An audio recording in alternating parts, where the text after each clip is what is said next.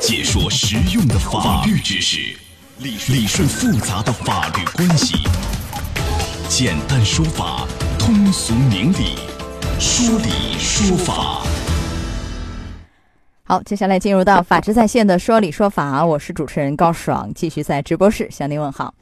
哎，大家都有这样的感受啊，那个办什么呃美容美发卡啊、健身卡等等一系列的预付消费卡，就是我先付钱，然后我来消费这样的卡。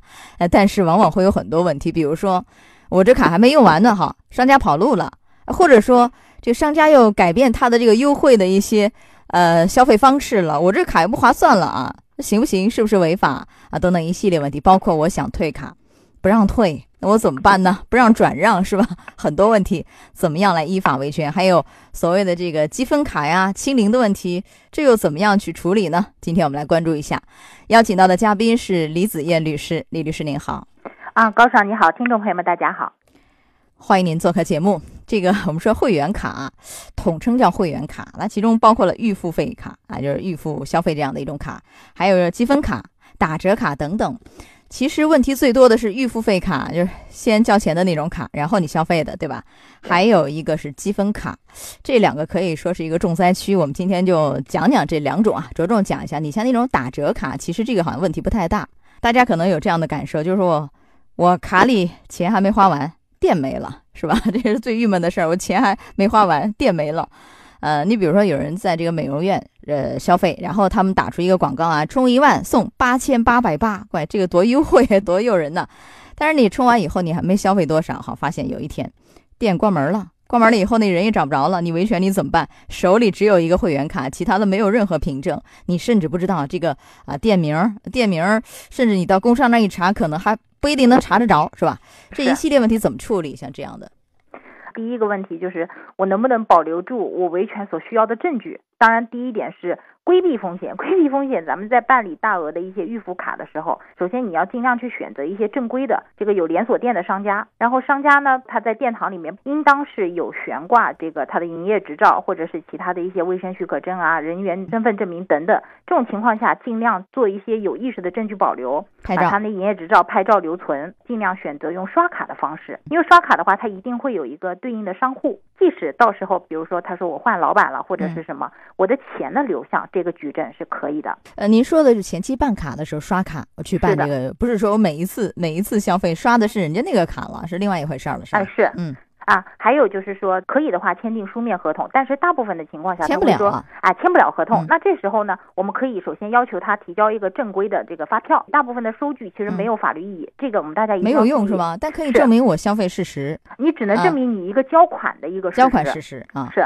如果有一个合同的话，在那个合同上把你最在乎的那个点把它备注出来，比如说这个每次都打三折，对，就是要有这个证据意识。这个话老提醒大家，真的是非常重要。如果你啥也没有，因为有的这个美容院啊是这样，他给你哈，你一次性付了钱办了一个预付费卡，但是你手上没有任何凭证。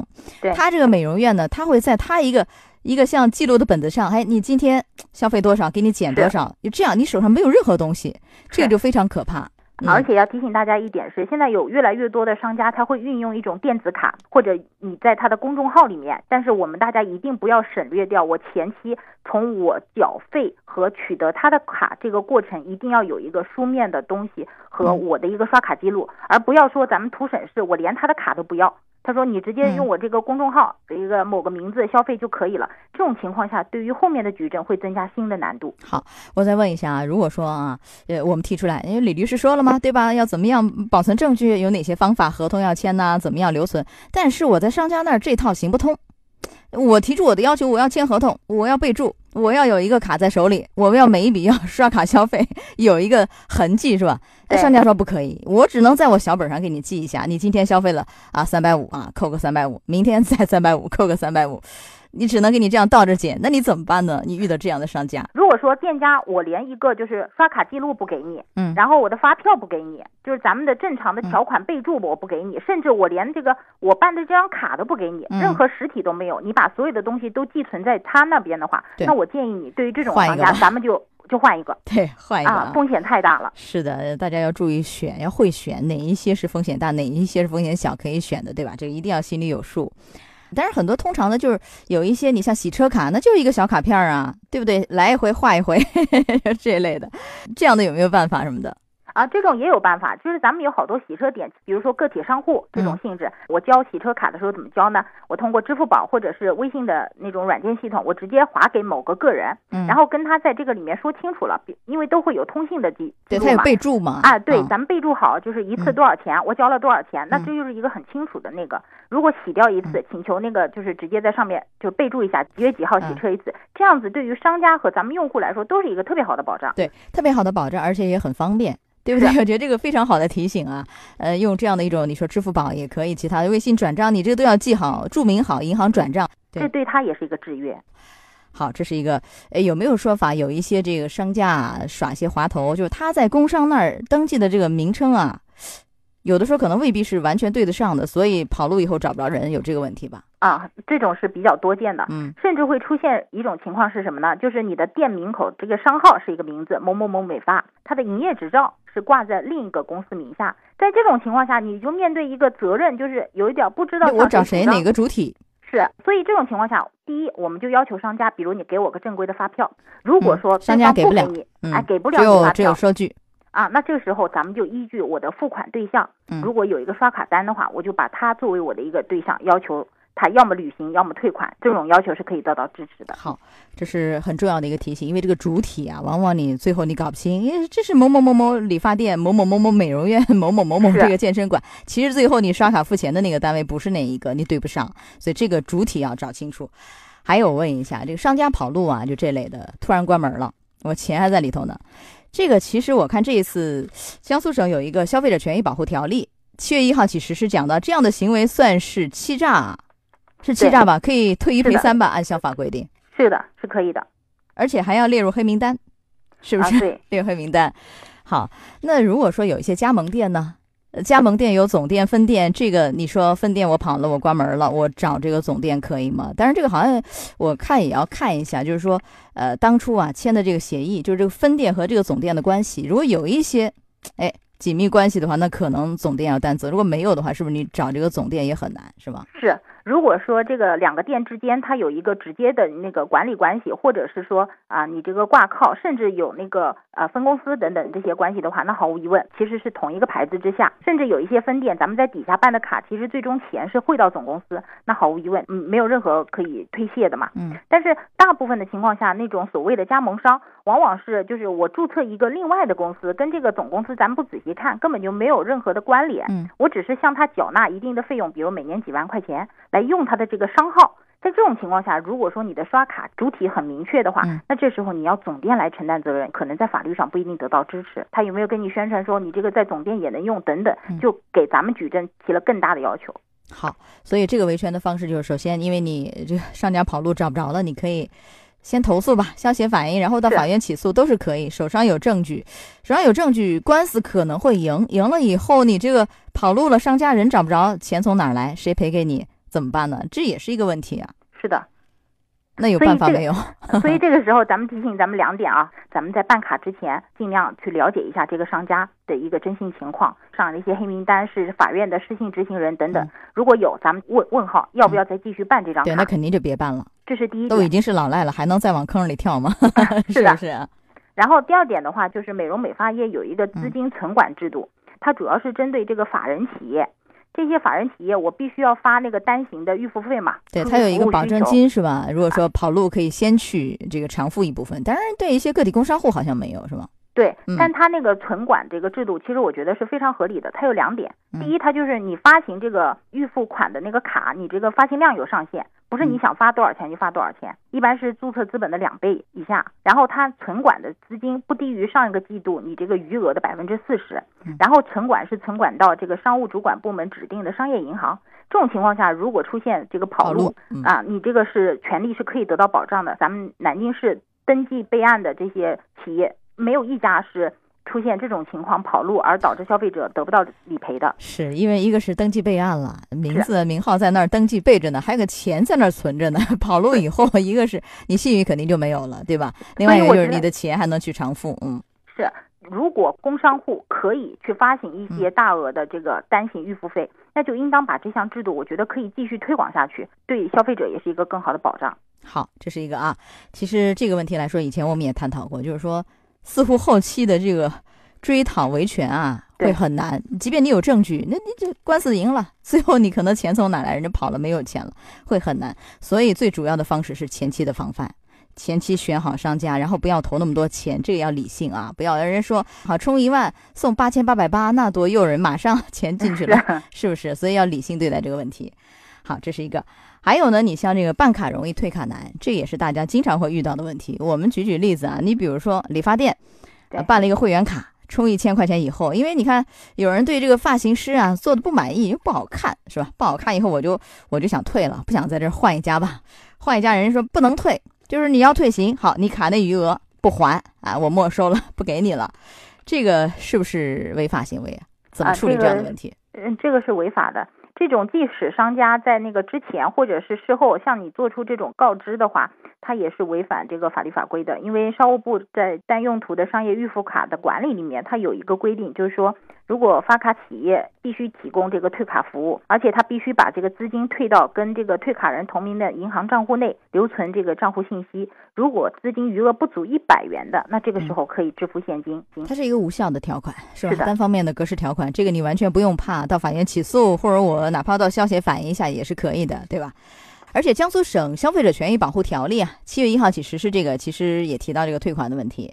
他讲到，如果说经营者没有按照约定提供商品服务或约定的这个事项发生重大改变的，应当是按消费者要求履行约定或退款。没有消费的，应当是全额退，而且还要承担预付款的利息。已经消费的，按原来约定的优惠方案扣除啊，扣除已经消费的，然后退款，而且要承担相应的利息。他这个规定和我们今天讲的这个案例能对得上吗？就是他讲的是，如果这个经营者没有按约定提供商品服务，或者说约定事项发生重大的这个改变，而刚刚我们举的这个案例里啊，讲到这个，我对你的这个服务不满意，所以我要退款。呃，这个可能要分情况看啊。如果说它仅仅是针对于这个发型本身发型师的问题，不一定能达到说商家的原因而导致我要退款。但是如果说原本要求我指定一个发型师，啊，或者是冲着这个发型师我才办的卡，如果我能举证的话，对。但这个发型师走了，嗯，那这种情况下，我觉得是因为商家的原因不能提供这个约定的服务啊。呃，或者是这个商家，比如美发店、什么美容店的啊，搬家了，搬得很远，离我很远，很不方便，那我都可以。以这个来要求退，你如果退款的时候，你是按照当时优惠的政策去计算这个余额的，对，一定是按当初约定的优惠啊啊，这是一个，而且还有利息的问题，这个利息一般来说是按现在银行的这个什么同期同期银行贷款利息，呃，贷款利息是吧？是的。另外，在这方面退卡的问题上有没有提示啊？怎么去做一些取证啊，或者证据方面怎么去维权？这个退卡的时候，必须把这个办卡时候的一些票据啊，还有预付卡的内容啊，比如说咱们准备要退款了，那咱们有意识的去消费的时候，留一下这个他那个最后一次的消费记录，上面会有一个余额。余额这种情况下，就是会对你后面的退款起到一个举证的作用。嗯，如果说商家不给退，好像消协投诉可以吧？然后呃不管用，像工商反映也可以。最后如果没解决，到法院起诉也是可以的，是吧？是的，维权方式。好，说到这儿，我们稍事休息，马上回来。法治在线正在直播，高爽制作主持。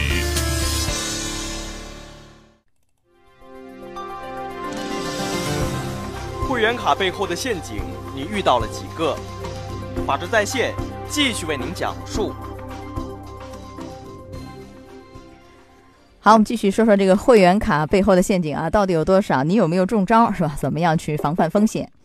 呃，你比如说这个商家会擅自去改这个会员的一些权益，这个其实也是一个常见陷阱。你给我举个例子啊，假如说，哎，两年前小张在单位附近理发店啊办了一个会员卡，原价是五十块钱一次，就剪头发，充了六百块钱，然后可以享受六折，也就是说预付六百可以剪二十次啊。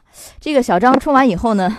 由于工作变动，很少去消费，很少去剪。后来上一个礼拜到店里面被告知说，由于这个剪头发涨价了，涨到一百块钱了，所以他这个卡里的剪头发次数啊，只能是两次并做一次。小张就非常恼火。遇到这样的情况，就是商家啊擅自去改变了优惠方案，本来说你那么便宜的打六折，现在都没有了，呃打九折了或者打八折了。这个消费者怎么样维权？商家这样做是不是也涉及到违法？是的。所以这种情况下，咱们要注意一个就是证据的取证问题。那对于这个呃消费的优惠方案。以及单价这种情况下，它往往在殿堂内会有个公示。即使没有公示，大部分的比如说健身会馆或者是这个美容美发店，它都会拿出一个单子出来。这种情况下，咱们有意识的拿出手机来拍个照。但是如果说当时的优惠，比如说两年前办的卡，呃，当时我没有拍，而现在它是店里有新的一些优惠方案了，不是那么便宜了，涨价了，那它公示出来是涨价以后的，那我现在拍也没用啊。原来那个拍不着了，还有方法没有？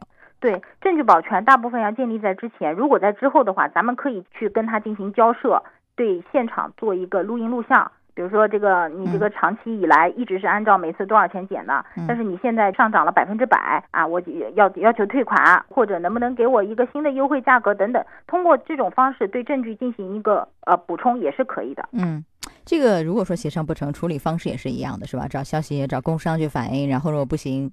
呃，起诉也是一样的方式，对吗？是的，但是我们也提醒大家啊，就是后面我们讲的那种补充的举证方案，它实际上是需要其他的一些证据予以相佐，或者是对方在我出示录音的时候，而我承认了这个事情，不然的话，如果到了法院这个阶段的话，因为他会对证据有更高的要求。是录音不能作为孤证，只有一个，这个很难很难形成一个证据但是在消协处理是可以的。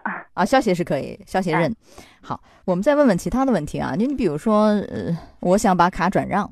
很多商家不让，您怎么看？商家这个做法违不违法？消费者能不能转让？有没有说法？法律上，卡的转让问题在法律上没有一个硬性的规定。比如说你当时办的这个价格，你是我这个开店的新客户，我才给你的这个账。我你现在你要通过，你甚至有的人还愿意通过这种转让的方式去盈利。嗯，那我商家可能就更不能接受了。是否允许转让？商家可以在事先跟消费者之间制定一个约定。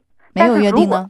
如果没有约定，我认为就是不适宜转让的这种卡，可以允许消费者退卡啊。不是说消费者要转让，商家就一定要呃给予配合，一定要转，这个其实也是没有法律依据的，是吧？要协商来看啊。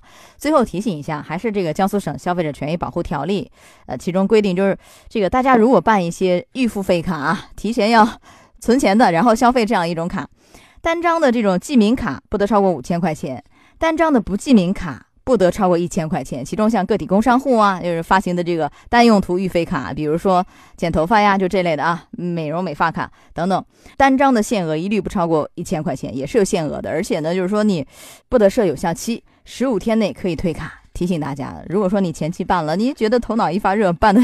有点贵啊，钱充太多了。十五天以内可以完全退卡，这是法律。冷静期。对，给你一个冷静期、考虑期、反悔期，所以要把握好这十五天，千万不要头脑一发热，哎，后来你维权就很麻烦啊。好，这是一块儿，还有这个关于积分清零的问题，有很多卡会有积分，这个涉及到很多行业，对吧？都会有呃积分的问题，呃，也可能大家会有这样的感受，我辛辛苦苦攒了好多年的或一年的这个积分，最后哎，清零了，没了。这个没了，这个做法啊，商家这样做是不是违法？问一下。嗯，这个首先你要看这个清零的政策，商家有没有告知你？如果就是商家通过短信或者是在他的网站进行了一些公示义务。那他这个将消费者的积分清零，只是他的一个积分制度的一个履行，他实际上没有引起其他的损失。那一般这种情况下，商家是不担责的。但这个时候咱们要注意，它卡片背面一般会有一个积分有效期，或者是就是它一个官方网站的网址。通过这种就是公示的方式，他也会去规避掉他的责任。所以咱们如果对于积分还是比较看重，那就要注意这个积分规则。哎，我再问一下，您确定一下啊？这个积分清零的问题，比如商家有没有义务？比如我要明确告知你、通知你，这个有没有这样的法定义务，必须要做的？如果说商家他不能举证，说我任何时候我都没有告知过消费者。那这个时候，他的这种清零直接损害了我的利益，属于一个违约行为了。在他的网站上，我进行了一个公示，我这种告知我不一定要就是每个短信发给你或者是什么，我就可以视为我已经履行完了，不承担相应的责任的。呃，您说这个赠与，就比如说我买东西然后获得积分，或者我消费，比如信用卡获得积分，这个是商家的一种额外赠与，是这意思？只要我前期我公示了在网站上或者怎么样，不一定要求我发到每一个人手机上，给你短信说，哎，我要告诉你我年底清零，是这意思吗？是的，就是你跟着你消费行为去积累的这个积分，它本身就是一个商家的一个赠与。嗯，但是有一些积分是属于你可以购买的嘛？你如果是属于可以购买的积分，那这时候没有合理的理由，它是不能随意取消的，它是应该是一个不设限的一个积分。对，因为你随意取消，实际上他花了钱购买的，然后这个算是一种侵权行为，不是吗？损害他的利益、消费者利益了啊。这个清零的问题啊，如果说我觉得我权益受损，维权方式也是一样的，是吧？